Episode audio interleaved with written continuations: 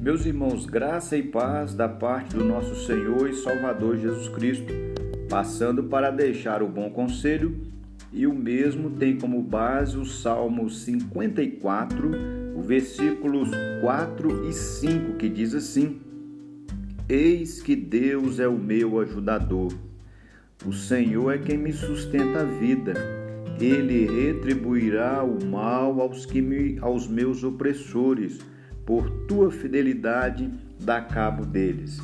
Nós temos conversado à luz do Salmo 54, onde Davi nos revela que ele buscava o socorro em Deus, como nós olhamos no verso de 1 a 3, e hoje, ao olhar do verso 4 e 5, nós podemos perceber que Deus não nega socorro, razão pela qual Davi podia confiar e nós também podemos confiar que Deus não nega socorro.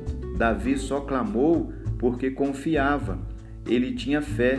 Nos versículos anteriores, a atenção estava centrada nos inimigos, onde Davi relata quem eram seus inimigos, seus opressores. Agora, nos versículos 4 e 5, ele foca os seus olhos, a sua fé em Deus. Davi coloca ou apresenta Deus como seu auxílio, como seu protetor e sempre pronto para aplicar a justiça na proporção do pecado não confessado.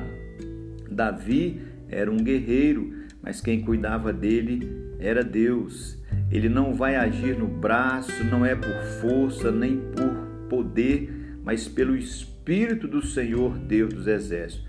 No reino de Deus, vitórias não são conquistadas pela espada, nem pela força dos braços, mas pela mão direita e pelo braço do Senhor.